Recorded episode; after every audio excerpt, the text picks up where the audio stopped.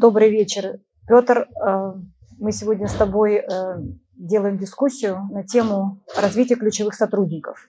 Тема развития ключевых сотрудников, она предполагает несколько аспектов. Во-первых, кто такой ключевой сотрудник, о ком мы говорим. Второе, как его или ее развивать. Третье, это какие инструменты есть для развития или определения потенциала сотрудника. И четвертое, наверное, тоже будет в конце хорошо подумать и обменяться мнениями, что делать и что не делать э, при развитии ключевых сотрудников. Наверное, для того, чтобы начать нашу дискуссию, я хотела сделать ссылку на исследование компании Korn Ferry, которая одна из топ-5 компаний по поиску персонала высшего звена, плюс в консалтинге. Они год назад делали э, обзор э, и спрашивали работодателей по поводу того, как они довольны существующими программами развития. И только одна из десяти компаний сказали, что они довольны. Ну, наверное, давай начнем с первого главного вопроса. Кто такой ключевой сотрудник? Я полностью согласен с э, тем направлением дискуссии, которое мы выбрали, вот определиться. И э, кто такой ключевой сотрудник, я, наверное, с тобой мы дискутировали, мне очень понравилось э, твое определение этого ключевого сотрудника. Если брать по Гуглу, то мы знаем, что это сотрудники, которые берут на себя ответственность, э, сотрудники, которые э, эмпатию проявляют, сотрудники, которые выходят за какие-то рамки, это лидеры, потенциальные лидеры, это сотрудники, которые понимают цели и стратегии компании, разделяют их, сотрудники. Э, ну, там очень есть э, много ранжирований, но в чем, что в зависимости от индустрии это может как-то где-то видоизменяться. И в моей, например, индустрии я работаю там в нескольких направлениях. Все-таки ключевые сотрудники в агро и в IT – это основной материал, с которым можно дальше делать компанию. Если в продуктовой работать, там, где у нас у добродеи, то я считаю, что все-таки сам продукт, он является больше. Ну, конечно, его создают ключевые сотрудники. Опять же, э, мы привязываемся к тому, что это ключевой, это основной ресурс. И то, что ты сказала, мне очень понравилось. Это 80 э, те люди, которые приносят 80% нашей прибыли или успеха компании, 20% э, людей э, правила Паретта, и я бы на этом остановился, мне действительно это очень импонирует.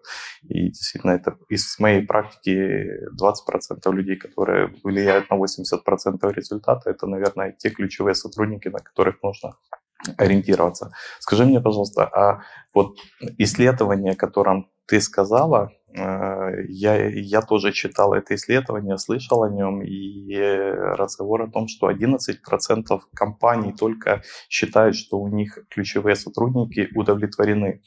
Эм, как ты думаешь, почему такое происходит? Вот почему такой тренд? Э, и, и это нормально или это ненормально?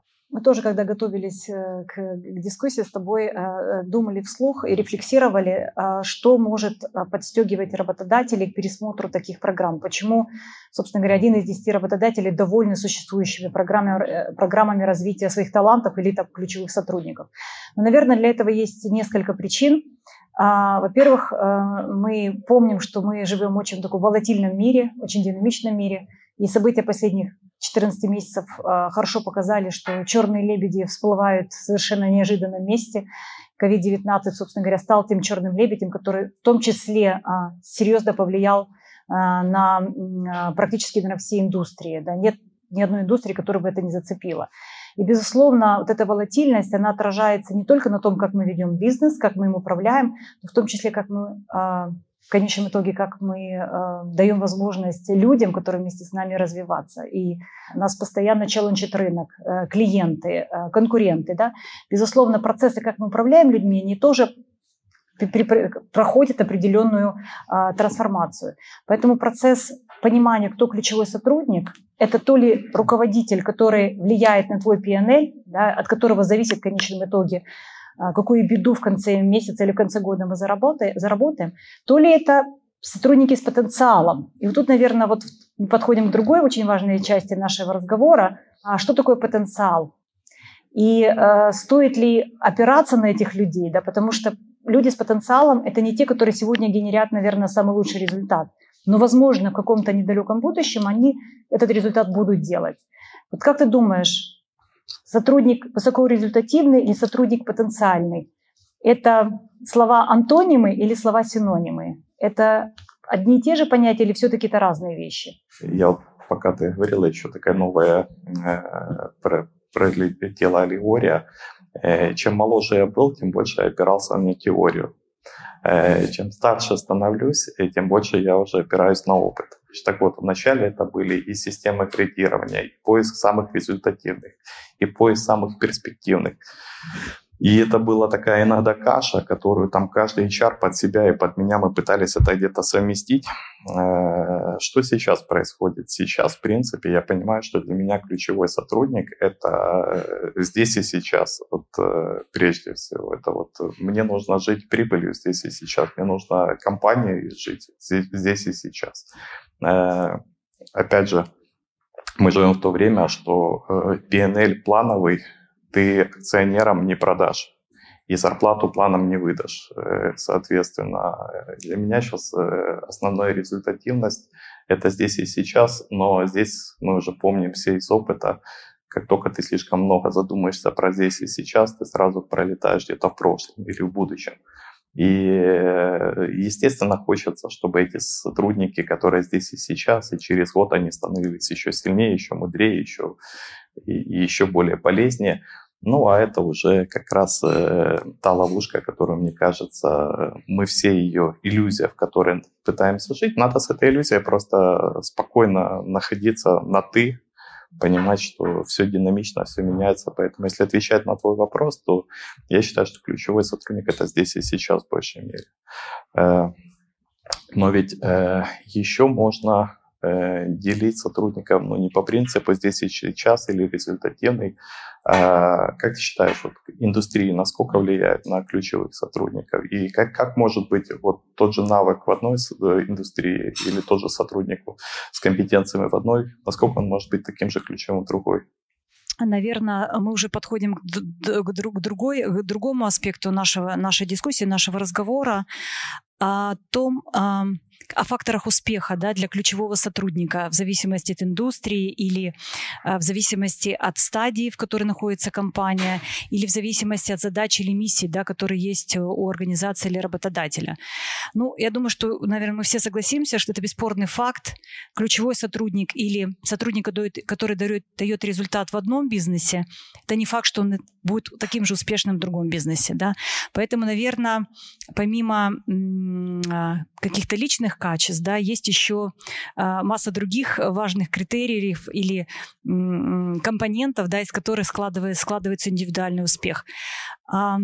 А, и, конечно, тут, э, наверное, э, контраргумент, да, э, всем известные примеры людей, которые делали прорывы в, в индустриях, как такие примеры, как, например, как Стив Джобс, да, наверное, человек, люди, которые, собственно говоря, человек-оркестр, да, который сам по себе, да, собственно говоря, он уже события в, там, в индустрии.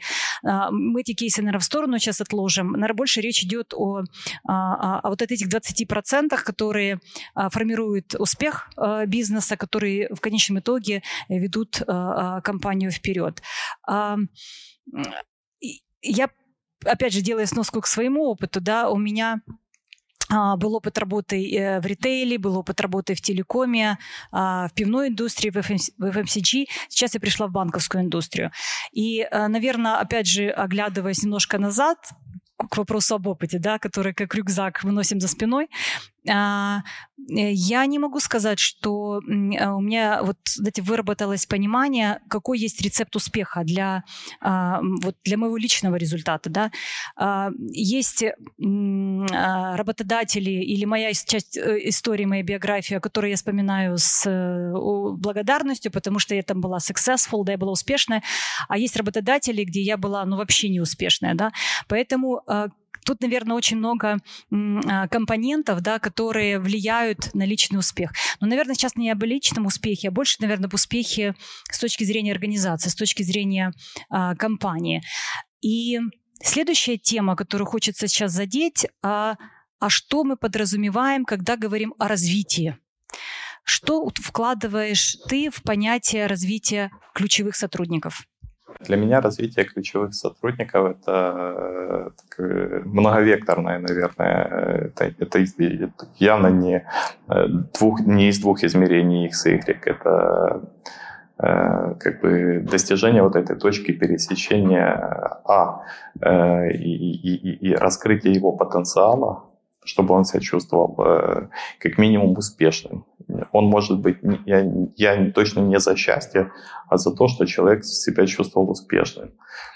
Второе, то, что он действительно понимал, что он делает, и чувствовал, что от этого зависит результат, и влиял на это, и развивал эту тему.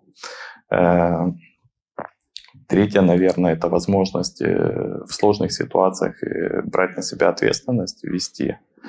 Ну и вот, не знаю, мне кажется, мне когда-то один из известных топ-50 Forbes сказал, что говорит, ты не лояльный. Каже, ти не лояльний до компанії. Кажу, ну я вибачаюсь, можливо, проблема не в мені. Поэтому здесь и должна быть вопрос, что и сотруднику компания должна быть лояльна, он должен свое место в компании видеть. Вот эта перспектива какая-то, будущее и Наверное, вот эти факторы, я бы так сейчас... Ну, это очень поддерживает э, то, что я вот убедилась уже на своем опыте, и это тоже стало таким своеобразным, знаете, бизнес-аксиомой, да, что э, развитие сотрудника или руководителя на 70% это его experience, его опыт. То есть, другими словами, выйти на следующий уровень своей карьере ты можешь не за счет формальных тренингов, да, не за счет э, каких-то инструментов, а прежде всего за счет практического опыта. Это, и это 70%. Это мы уже говорим об инструментах. А, и, сори, если тогда про инструменты, то я скажу, что мы не делаем. Вот э, мы с тобой обменивались. Я сторонник того, что э, спасение утопающих – дело рук двоих утопающих. Поэтому мы в компании отказались, и вот вижу, что и это действительно хорошая экономия для PNL о каких-то финансированиях внешних одиночных тренингов. Я считаю, что это инструмент, который ухудшает только командную сработанность. И точно так же человек приходит с какими-то знаниями, которые невозможно адаптировать. После этого ты еще эти вибрации ловишь в коллективе. Э, поэтому для меня как инструментом развития это внутреннее менторство. Э, для тех потенциальных э, людей мы четко их определяем, там, как минимум с нашими четырьмя топами в каждом направлении, и мы понимаем, что мы им даем всегда повышенные задачи они всегда в фокусе находятся. Э, и мы учим их делать ошибки. Мы с тобой говорили, я вот э, тоже когда-то думал, что такое успех.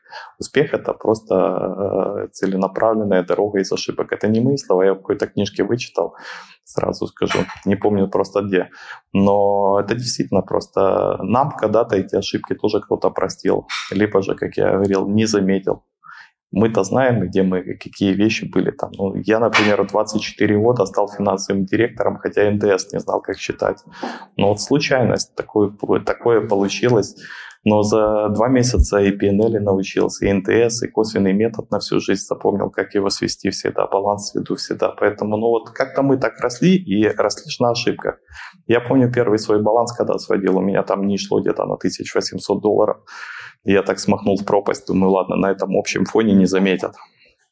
А уже через полгода мы сводили, я уже со своим коллегой сидел, я говорю, слушай, у меня не сходится где-то на 1040. Да, говорит, херня, у меня если меньше 100, там все, я даже не парюсь дальше. Ну вот, как бы, вот, и из этих ошибок мы росли, мы определяем, и вот, э, мне кажется, у ключевого сотрудника вот способность выделить э, крупную картинку, выделить э, маленькую картинку, сопоставить вот эту э, точку А, точку Б, и как быстрее туда пройти, и других за собой повести. Вот для меня это ключевой сотрудник. А как это развить, это уже вот да, инструментарий. Я, я хочу, да, я хочу продлить э, эту тему. 70% э, это опыт, да, который человек получает в результате перемещений внутри функции, между функциями, внутри организации. А другие 20%, как правило, это саморазвитие. Да, и для этого, наверное, вот саморазвитие, может быть, даже, наверное, этот процент должен вырасти в ближайшее их количество а, времени, потому что COVID-19 а, очень подстегнул сильно и прочелленджил да, вот весь вот этот вот подход к обучению, да. Я думаю, что все, и мы в том числе у моем, моем текущем работодателе, мы отказались от э, офлайн тренингов, да, то есть face-to-face, да, все это перешло в онлайн. Э, очень большой упор на способности самостоятельно перерабатывать информацию, учиться в онлайне, да, и только 10% формальные тренинги. Вот тут, собственно говоря, подтверждает то, о чем ты говоришь. А, хорошо, а если мы пойдем дальше, а, ты уже сказал о том, что а, чему учить людей, да, а, учиться на ошибках, быть предпринимателем, если я правильно слышу, да, потому да. что в конце концов это все о том, как, а, знаете, как в условиях неизвестности, да, принимать решения, брать на себя риски, взвешенные, да, риски. Ты помнишь, мне это еще аналогия тебе приводил, мне нравится вот этот э, военный стандарт, когда сержант в ограниченных э, условиях имеет право самостоятельно принять решение, если он понимает цель. И у него есть э, определение, какими ресурсами. Вот, в принципе, я сейчас этот, э, адаптирую этот подход в, в, в аграрном направлении, потому что у меня таких сержантов вот сегодня в течение дня работает как минимум 6 человек. Это сержанты, которые полевые агрономы, у них есть полномочия, они могут остановить любой процесс, они могут развернуть, они могут с одного поля забрать на другое поле, они могут изменить какие-то нормы внесения. Единственная вещь, которая обязательно в этой системе, это должно быть зафиксировано. Если он не зафиксировал это, а вот научить людей фиксировать результаты, это челлендж. Он может гениальным э, человеком быть, но быть противником системы. И вот здесь то, что я тебе тоже говорил, это чем иногда сталкиваешь э, звезда, и при этой звезде, если ты начинаешь попустительствовать, выводить ее вверх, вся система выцветает полностью. Вот и у меня такая тоже аналогия, как э, в сельском хозяйстве грунт. Если у него кислотность повышенная э, или пониженная, ты туда что не ложишь, не растет. Вот, э, соответственно, точно так же коллектив. Э, если ты нарушишь кислотность, и какой-то один из сотрудников или какая-то группа лиц начинает вот уже э, доминировать, разрушается микроклимат. Микроклимат очень важен для того, чтобы развивать. Это как инструмент развития. Они должны понимать, что результат всех – улучшится, если улучшится результат конкретного человека. Вот мы сейчас это уже в своей системе внедрили. Каждый понимает, что вот этот вот наш э, премиальный фонд осенний будет зависеть от того, как сейчас бригадиры работают в полях. Я услышала по поводу, а, вот ты начал уже говорить о том, каким навыкам да, надо обучать э, в твоем бизнесе агрономов, да, руководителей, которые должны быть рядом с агрономами. Я так понимаю, те, кто сопровождают их, видимо, да, на каких-то, видимо, э, там, этапах рабочего процесса.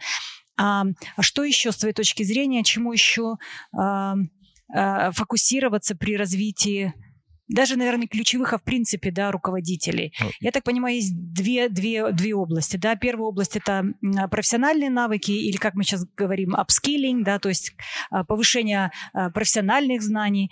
И вторая область – это вот так, так называемые вот эти софтовые всякие э, скиллы, как говорят в IT-индустрии, да, софтовые навыки э, управления, э, и в том числе, что это может быть? Ну, это такие навыки, ну, вот переключимся с агро сразу в IT, например, да, работа любой agile команды, когда идет какая-то подготовка проекта. У них есть спринт, там недельный, десятидневный, двухнедельный, есть PM, есть бизнес-аналитик, есть QA, есть девелоперы, бэки, фронты, ну вот, и вот команда. Каждый день идет митинг, каждый день. И каждый день проект, он должен выслушать каждого. Он должен собрать идеи, и в этот момент какие софтовые скиллы включаются. Он должен уметь этих людей объединить, э, услышать, эмпатию проявить к ним, он должен быть лидером, э, четко определить какие-то зоны. Э, он должен, вот очень интересная ситуация, хорошие программисты, толковые, которые могут тебе там просто сделать какую-то э, там, ну, гениальную решение задачи, которое там сократит что-то или улучшит что-то. Они обычно очень скромные. Они сидят там просто как бы, и, и их надо расшевелить, он должен сказать. И вот этот проект, его задача, он должен знать, кто, и он должен этого человека разговорить. А что ты думаешь? А вот как бы ты сделал в этом случае? Я, спасибо. Это я так уже с практической. Да, да, да. Э, спасибо. Э, это очень хороший вот мостик, да, к, след, к, след, к следующей теме, да, о которой хотела как раз э, хотела и затронуть по поводу вот этих вот мягких skills, да, вот умений и навыков. С чем я столкнулась в своей практике, и, наверное, сейчас будет очень уместно привести этот пример. В банке, где я сейчас работаю, у нас происходит масштабная да, трансформация, цифровая трансформация. И для того, чтобы эту трансформацию осуществить и сделать, безусловно, мы пошли по такому же пути, как любой банк, который хочет э, в конечном итоге мигрировать в мобильный телефон. Мы начали активно хантить и приводить ребят из IT-индустрии. И вот ты просто, как мы с тобой не договаривались, но ты просто попал на вот мою красную кнопку в настоящий момент. И у меня сейчас большая дискуссия идет как раз с директорами в IT, ребят, которых мы привели из IT-компаний, о том, какая им поддержка нужна для того, чтобы, а, во-первых, они были продуктивные и эффективные, б, для того, чтобы мы в конечном итоге добились результата, который мы ставим по а, а, разработке продуктов, пересмотру архитектуры, переход на клауд, технологии и так далее. Что я услышала, э, и мы это называем babysitting, да, по сути, у ребят потребность babysitting, да? да. Они говорят, Юля, нам нужен человек, который с нами будет daily, да, день, э, э, каждый день с нами, да, плечом к плечу который нам будет помогать цели ставить, который нам будет помогать управлять командой, который нам будет помогать организовать э, фидбэк-сессии. Я такая сижу и думаю, ну как же так, да? Но это, это же не скрам это... уже, они уже себе все, да, половина же... айтишников в скраме да, сидит, да, да, говорю, поэтому agile у них. Ребята, это же линейный руководитель, да?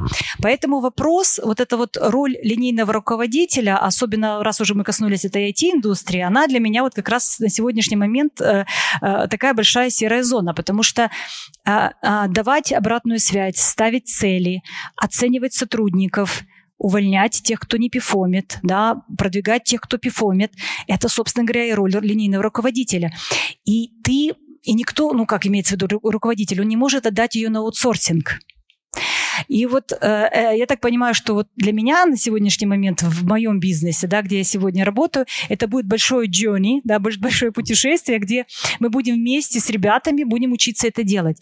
Но все равно э, ты не можешь отдать кому-то э, функцию управления твоей командой все равно ты как линейный руководитель, ты как лидер, да, ты отвечаешь за результат, и в конечном итоге ты отвечаешь за людей. И мне кажется, вот этот вот челлендж, да, его нельзя разделить. Это очень взаимосвязанные между собой вещи.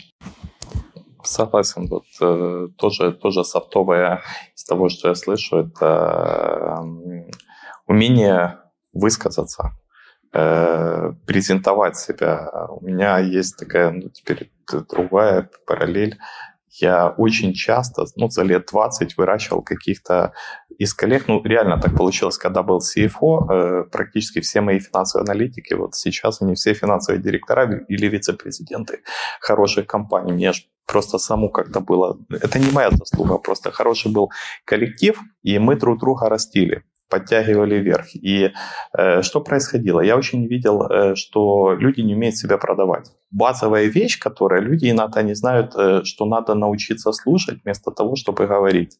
И на самом деле тебя будут считать лучшим э, собеседником, чем э, кто-то другой. Э, и такие базовые вещи, они просто их не знают. Они росли с компьютерами в основном.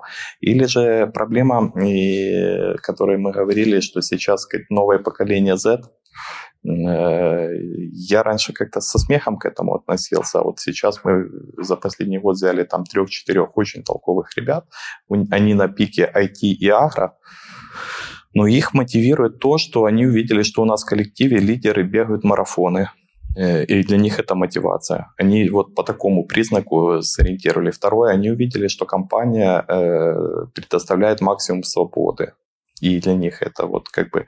А потом они попали в коллектив, я понимаю, что э, мне надо теперь их сделать так, чтобы они... Они ключевые для меня, но надо, чтобы они теперь стали... Все-таки приняли правила игры компании, потому что компания, в которой 99% людей, она не поменяется.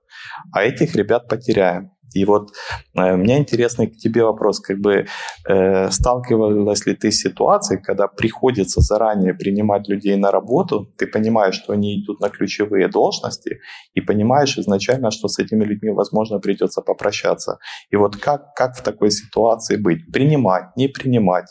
либо же, ну вот, как, как это происходит у вас? Смотри, что я думаю по этому поводу? Ну, прежде всего, мы с тобой на эту тему тоже говорили, компания – это не семья. И мне кажется, это такая, ну, как важная отправная точка, что э, люди приходят в бизнес, и это не означает, что мы купили их лояльность, да, и они будут с нами всю жизнь. И мне кажется, надо вот всегда работодателю или руководителю, собственнику быть ментально к этому готовым. Это первое, да. Второе, что э, вот я лично сейчас вот э, в нашем бизнесе, что мы делаем, мы таких дисрапторов, наоборот, и привлекаем. Потому что без таких дисрапторов люди, которые идут под миссию, под задачу на 2-3 года, и они открыто об этом ребята говорят, молодые ребята 25, 26, 27, 28 лет, они идут под задачу. Их не интересует э, звездочка на погонах, да, им больше, поскольку это люди, которых драйвят э, инновации, драйвят полномочия, драйвят возможность повлиять э, на результате быть причастным, да, к успеху в конечном итоге, да, они не идут на эти задачи на всю жизнь. Поэтому а, а, вот двигаясь вперед в нашем разговоре, наверное, в чем сложность развития ключевых сотрудников или высокопотенциальных сотрудников. Это как им выстроить этот карьерный план, чтобы он или она, приходя в компанию под задачу, под вызов, понимал, что у него таких вызовов, ну, ближайшие там 10, 12, там, не знаю, 15 лет будет минимум там 5-6, да, и вот через эти вызовы людей растить. И мне кажется, вот в этом, наверное, основная сейчас вот такой вот сложность выстро... вот построения карьеры, да. Если раньше мы говорили про кроссфункциональную карьеру, да, про то, что ты можешь двигаться из одной функции в другую, то сегодня, наверное, не об этом. Наверное, передвижение внутри фу- компании по разным, там, э, э, так сказать, э, функциям или вертикалям, наверное, это не об этом сегодня. Сегодня это про драйв, про челлендж, про вызов. И вот за счет этих вызовов человек выстраивает свою историю успеха. Полностью согласен. И я скажу, что у меня еще есть такая проблема с ключевыми сотрудниками, когда ты их развиваешь. Эм, в какой-то момент они начинают сами себя переоценивать. И вот э, в этот момент э, я, я до сих пор еще не нашел ответ на стопроцентный инструментарий, каким образом. Э, где-то это личная беседа, где-то это вот реально сознательное направление человека, что он сделает ошибку, и ты закрываешь на это глаза, ждешь, когда он ее сделает, когда немножко изменится его ход мышления, и он включится опять с позиции критического мышления, что надо, наверное, еще что-то что подучить. Э, и третья такая ситуация. Самый интересный опыт можно получить в самых сложных местах. Если это про агро, то это на поле. Составить человека поехать в поле, вот ты видишь, у него шикарный потенциал.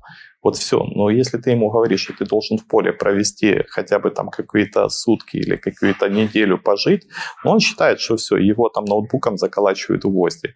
Я говорю, у нас не просто так появилась такая ситуация, что топы сидят второй год э, в полях. Когда видит, что генералы тоже срываются и едут туда, я своим этим генералам объяснил, что если вас там не будет, то остальные подумают, что это наказание, а не обучение. И вот реально вот благодаря этому каким-то образом личный опыт, практический опыт. Мне когда-то был на заводе Ильича, в Мариуполе. И э, легендарная личность, э, как его, э, уже покойный руководитель завода Ильича, Бойко, Бойко. И вот когда его там кабинет, там у него рассказывали, там это же уже музей, и там женщина, которая с ним всегда проработала. И я для себя уже до этого момента понимал, что есть какие-то определенные навыки, которые у руководителя есть. Вот если ты руководишь предприятием, ты как минимум должен держать э, глаза на том, что у тебя на предприятии происходит не через статистические отчеты, а обходя территорию. Так вот, Бойко обходил это все дело, и все знали его как бы маршруты по дням, когда, куда, как. Ну, человек это выработал. То же самое я считаю, что и любой руководитель, эм, он, э, чем бы он ни рулил, если у него большой слишком какое-то направление, там, он всегда должен там появляться, иметь какой-то график, опуститься, спуститься. Общение с ключевыми сотрудниками именно там SEO или топа, это тоже очень важная вещь. Э, иногда это эмоционально заряжает их так, что ни одна премия никогда не сработает, ни одна ковришка, ни одно обещание, там, э, а вот именно возможность, что их услышали, с ними разделили какой-то быт, шашлыки, например, я тоже такое часто практикуем. А мы уже плавно подходим э, к завершению нашей, э, нашей беседы. И, наверное, тогда к вопросу, что делать и чего не делать при развитии ключевых сотрудников. Или, скажем, Э, ключевых людей в бизнесе? Не теряйте деньги напрасно на внешние тренинги. Э, действительно, 10% статистика говорит, только у человека обучается. Э, не рассчитывайте, что сотрудник сам будет расти как растение и вырастет именно таким, каким вы хотите. Не теряйте коммуникацию с сотрудником как руководитель не давайте слишком сильных и слишком слабых заданий для сотрудника. Но он, он должен быть всегда напряжен, как бы, наверное. Вот э, из таких нет, э, наверное, возможно, и что-то упустил. Я хочу поддержать э, то, что ты сказал. Э, ты напомнил э, э, одну такую тоже ситуацию, как, как, э, не ситуацию, вернее, а руководителя, с которым, да, мне тоже посчастливилось отработать. Э, э, когда я работала в ABNB, в Карлос Брита, и он до сих пор, кстати, действующий, да, CEO, теперь уже номер один пивного гиганта в мире, Карлос всегда говорил, когда задавали вопрос по поводу развития э, сотрудников, э, это такой дежурный, такой удобный вопрос, да, на, на любой конференции э, управленцев, да, менеджмент конференции, всегда этот хороший вопрос, его с удовольствием задают. И Карлос всегда отвечал, он говорил, что лучше всего обучение происходит под стрессом. Понятно, что стресс, как ты правильно говоришь, он не должен быть сильным, чтобы человек уже выходил за свои рамки продуктивности, и он не должен быть слабым. слабым. Другими словами, вот этот вот uh, stretched Simon, да, достаточный стресс, когда человек себя челленджит, да, выходит из зоны комфорта, это самая лучшая uh, ситуация, когда он учится. Наверное, искусство управленца, опять же, понять, а, да, насколько кого да, прочелленджить да, из ключевых людей. Наверное, из того, что делать, вот мы с тобой, э, когда готовились, говорили, прежде всего показывать личный пример. Руководители, как странно это не покажется, служат потрясающим образцом как хороших, так не очень хороших вещей, да. И э, э, ты упомянул, вот, что мы становимся старше, и вот опыт э, э, нам помогает, а иногда не сильно. Я тоже вспоминаю, когда я была моложе, да, как я смотрела на своих руководителей, и э, подсознательно ты всегда э, хочешь его или ее скопировать, потому что если руководитель учится, если руководитель э, э, не боится делать ошибки, если руководитель э, выходит из зоны комфорта, если и ты продолжаешь это на на, на, на, пальцах руки, конечно, это совсем э, другая история, да. И э, э, опять же, мы все знаем, что люди приходят в компанию, уходят от руководителей, поэтому в конечном итоге э, вот это walk the talk показывать пример своего личного развития, да, это тоже очень важно. И я думаю, что вот э, SEO Club – это как раз такая потрясающая возможность для, для людей, которые имеют бизнесы, которые возглавляют большие бизнесы, да, иметь вот это вот э, время для себя, душину, когда можно прийти, чему-то научиться, обменяться мнениями и в конце концов понять, что я не один, да, там, сталкиваюсь с какими-то проблемами. Что еще, наверное, важно, мы с тобой тоже на эту тему говорили, иметь площадки э, для того, чтобы э, вот эти вот ключевые люди могли себя тоже be visible, да, чтобы они, мы могли их видеть. Для, как странно не покажется, для ребят всех это очень важно. Да? И то ли это какие-то виртуальные площадки, порталы, какие-то онлайн-конференции, но э, возможность ключевому человеку выступить, поделиться, да, рассказать о своем опыте, о каком-то успехе, о проекте, это тоже всегда очень хорошо работает, да, это такие вещи, которые не стоят, не стоят дорого. Полностью согласен, опять же, своего опыта. Я финансы начал лучше понимать только тогда, когда начал их преподавать. Э, вот э, это парадокс. И помню, что учился, у меня был курс лекций с, с Владимиром Павловичем Савчуком, если слышали, финансовый такой менеджмент, гуру. И мы сделали школу бюджетирования профессора Савчука. Это был 2005 год, 2006 год. И первый мой тренинг э, Владимир Павлович первый день читал там общие цены, а дальше 4 дня я должен был учить людей бюджетированию. Так вот, я перечитал лишний раз книжку. Учились мы на главных бухгалтерах ЖЭКа в Голосеевского района. Мне дали так первый раз потренироваться бесплатно. И вот я, я, я после этого понял, что давай людям возможность тоже учить других. И э, у меня, например, в том году, я помню, как мой молодой, перспективный, сейчас он уже руководитель аграрного департамента, а тогда мы на него так смотрели, все так немножко Женя, Женя. И он приехал, и говорю, вот проведи эксперимент, говорю, вот мы не могли добиться, чтобы там э, посев вышел там на 300 гектаров в день, хотя математически понимали, что могут и больше. Говорю, что случилось? Говорит, ну я не знаю. Говорю, едь на поле, смотри, что происходит, потому что ну что-то происходит. Он говорит, да вы понимаете, они не заинтересованы. И вот им надо был какой-то челлендж. Говорит, я им бутылку коньяка пообещал. Говорит, каждому куплю, если за день сделают 300. Они сделали 320.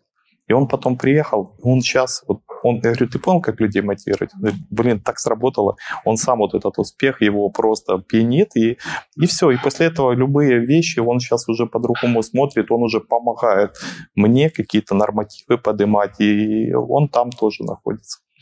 Ну, наверное, э, в завершении нашего разговора я еще о чем подумала. Мы с тобой, по-моему, не упомянули, когда э, говорили про развитие талантов, что все эти процессы, э, э, связанные с людьми, они не находятся в отрыве от э, стратегии. Стратегия это может быть что-то большое, это что-то может быть небольшое, это может, я не знаю, какие-то оцифрованные вещи, это может быть один, как одна страница, да, под которой мы все подписались как руководители. Но в конечном итоге все, что мы делаем э, вокруг людей с людьми, это все оно, так сказать, одна из да, составляющих успеха э, стратегии компании. Понимание, куда ты идешь, куда идет твой бизнес, какой профиль людей тебе понадобится, через какое время, где ты сегодня находишься. Я думаю, что это вот ну, нельзя э, об этом не ну, нельзя об этом э, забывать. То есть надо всегда это держать в голове. У нас должно было что-то, на чем мы все-таки где-то разделим наше мнение. Я не верю в стратегию. Я категорически не привержен стратегии и Котлера прочел, и, и все это, и, и делал, и писал. Как бы я как финансист обязан был всегда стратегии делать и воплощать эти стратегии. Вот какая может быть у агронома стратегия, если он знает, что у него 10 тысяч гектар каждый год? Ну вот как бы я в ценности больше верю. Я свою стратегию заложил в ценности. У нас есть ключевое слово «лидер». И вот э, наша стратегия – это быть лидером а она там расшифровывается. Лояльность, э, эффективность, доверие, инновационность, развитие. Все. И выбрали мы это, не я им это нависал, мы это выбрали, сами там простратегировали. И вот сколько люди не забывали, все равно вот слово лидер, они знают, что их стратегия быть лидером. И вот, э, а мне сложно было найти какую-то другую стратегию. Может, это было во мне ограничение. Может, из-за того, что все слишком меняется часто, я перестал верить в то, что ну, я, я не люблю бессмысленную э, работу. Как и... Поэтому, мне кажется, есть разные варианты. Но то, что люди что-то, какую-то общую цель должны разделять, согласен с тобой полностью. Вот как бы здесь цель, она должна быть. А как ее называть? Или это ценности, или это стратегия? Как бы, наверное, наверное, это правильно. Ну и уже, если суммировать, как бы мы говорили, я, э, у нас было таких четыре каких-то э, тематики, по которым прошлись. Э, прежде всего, мы понимаем, что ключевой сотрудник – это сотрудник, который все-таки э, твои, можно твое правило возьмем 20 на 80. Берем Парето. А, оно точно. вот 20, 20 э, как, как определить, 80, что такое сотрудники ключевые? Это 20% людей, которые делают вам 80% прибыли. Это не какой-то, вот это очень классный показатель, мне кажется, это не какой-то виртуальный там. Это из обязательно из каждого департамента по одному человеку или еще что-то. Это может быть один департамент, но он у вас ключевой, и он делает реально вам 80% прибыли, и, и это целый департамент ваших ключевых. Вот э, это, это такая хорошая вещь. Э, дальше. Мы говорили по поводу развития. Э, развитие сотрудников э, нужно достигать и soft skillsами, и hard skillsами. Вот э, про харды я не сказал как бы сильно, но если нету хардов, то нету прибыльности бизнеса. Если человек не понимает или не знает, чем он занимается, ну, это, это беда. Другая вещь, это то, что тоже делаю. Вот если классный ключевой сотрудник есть, вот как у меня финансовый директор, мы там год назад с ним ехали, говорю, а ты хоть понимаешь технологию выращивания кукурузы? Он говорит, нет. Я говорю, вот ты через три месяца должен мне ее защитить. Я говорю, я же не аграрий выучил это, значит и ты должен.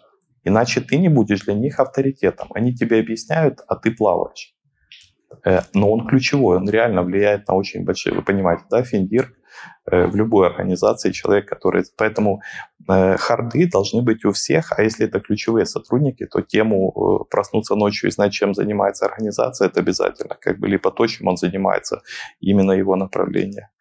И и, наверное, в завершение, то, о чем ты говорил, связь или место развития да, ключевых сотрудников или высокопотенциальных сотрудников в общей картине. А, то ли это стратегическая карта, то ли это миссия, видение, ценности бизнеса в зависимости от того, как а, собственник и руководитель это видит. Ну и создавайте микроклимат. Э, как угу агроном, уже еще не дипломированный, но диссертацию предлагают защитить. Так вот, скажу, что растения растут идеально только в идеальных условиях. Поэтому нужно создавать идеальные условия. Спасибо. Спасибо большое. Спасибо.